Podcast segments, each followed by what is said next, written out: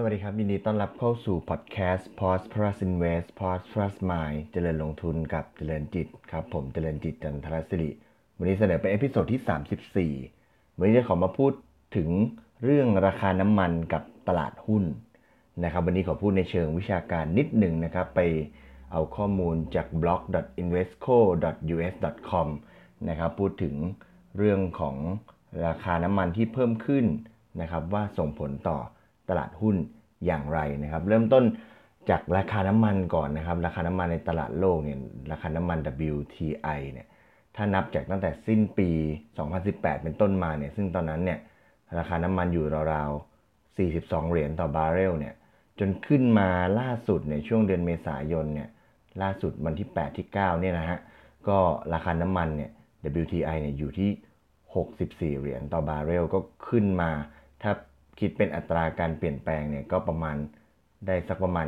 50%แล้วนะครับก็เกิดจากขึ้นจากประเด็นของการ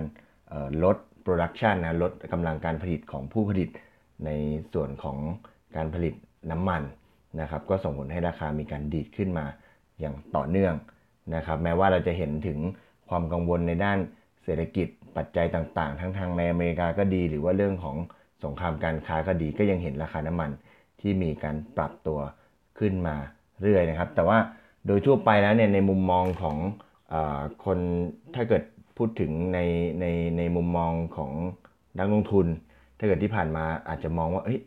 พอราคาน้ำมันขึ้นเนี่ยมันส่งผลต่อเศรษฐกิจ หรือเปล่าส่งผลต่อการจับจ่ายใช้สอยด้วยเพราะว่าราคาน้ำมันเนี่ยก็เป็นปัจจัยที่ใกล้ตัวสำหรับนักลงทุนหลาย ๆ ท่านนะครับ ก็เราลองมาดูมุมมองของ ในเชิงของวิชาการกันบ้างนะครับ ก็มีคนเขาไปทำการศึกษานะครับมองเข้าไปในอดีตนะครับว่าเอ๊ความสัมพันธ์ระหว่างราคาน้ำมันนะครับกับหุ้นโลกเนี่ยเป็นยังไงก็ปรากฏว่าในในอดีตที่ผ่านมา มีทั้งมุมมองที่ว่ามีความสัมพันธ์เชิงบวก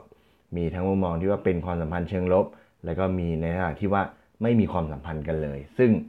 ถ้าโดยภาพรวมแล้วเนี่ยก็ปรากฏว่าต้องบอกว่ามันไม่มีความสัมพันธ์ที่ ชัดเจนนะครับไม่ได้เป็นบวกชัดเจน เป็นลบชัดเจนนะครับ ก็จะพูดอีกในมุมหนึ่งก็คือว่า ราคาน้ำมันเนี่ยไม่สามารถเอามาใช้ในการพยากรณ์ของอการเปลี่ยนแปลงของ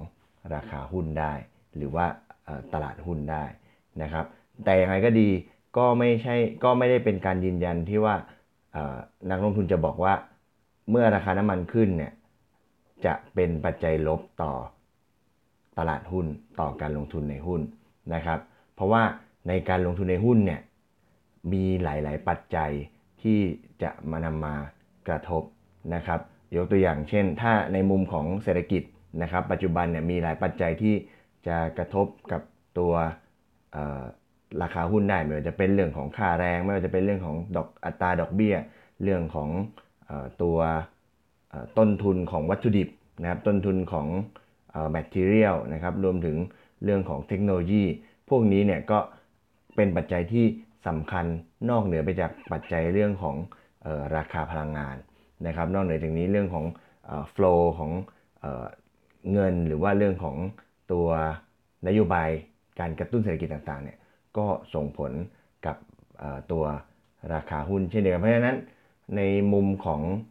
อทาง การวิเคราะห์เนี่ยก็จะเห็นได้ว่าตัวราคาน้ำมันเองเนี่ยไม่ได้ส่งผลเสียซะทีเดียว ราคาน้ำมันที่สูงขึ้นเนี่ยไม่ได้ส่งผลเสียซะทีเดียวให้กับราคาหุ้นนะแต่อย่างไรก็ดี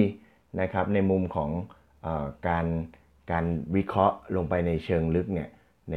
ตัวการลงทุนในหุ้นเนี่ยมันส่งผลกระทบอย่างไรบ้างนะครับ แน่นอนนะครับราคาน้ำมันที่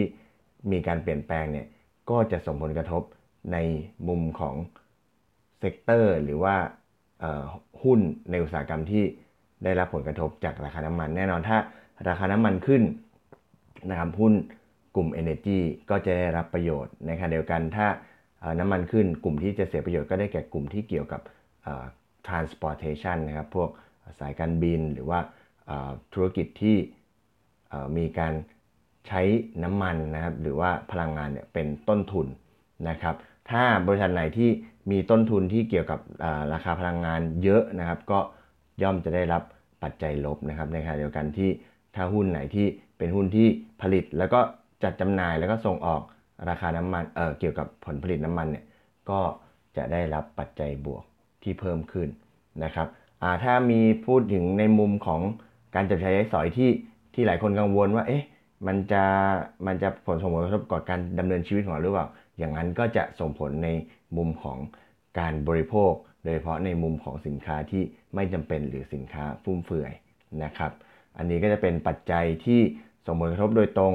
ต่อหุ้นต่างๆ เมื่อราคาน้ำมันเนี่ยมีการเปลี่ยนแปลงไปนะครับ เพราะฉะนั้นตรงนี้เนี่ยนักวิเคราะห์เอ่อนักลงทุนทั้งหลายนะครับที่เห็นว่าราคาน้ำมันปรับตัวเพิ่มขึ้นเนี่ย ถ้าส่วนตัวเรารู้สึกกังวลว่าเอ๊ราคาน้ำมันมันจะกระทบกับการจับจ่ายใช้สอยของเราหรือเปล่าอย่างที่ได้เรียนไปนะครับในทางวิชาการคนที่เขาไปศึกษามาเนี่ยเขาไม่ได้พบความสัมพันธ์ในมุมมองที่ว่ามันเป็นสิ่งที่แย่หรือสิ่งที่ไม่ดีนะครับ แต่ว่าการเลือกลงทุนเนี่ยก็ต้องเลือกลงทุนไปเจาะจงไปในเฉพาะกลุ่มที่ได้รับผลประโยชน์ ถ้าราคาน้ำมันขึ้นกลุ่มที่ได้ผลประโยชน์ก็ได้แก่กลุ่มพลังงานนะครับ ถ้ากลุ่มที่เสียประโยชน์ก็ได้แก่กลุ่มที่ บริโภคพลังงาน เช่น กลุ่ม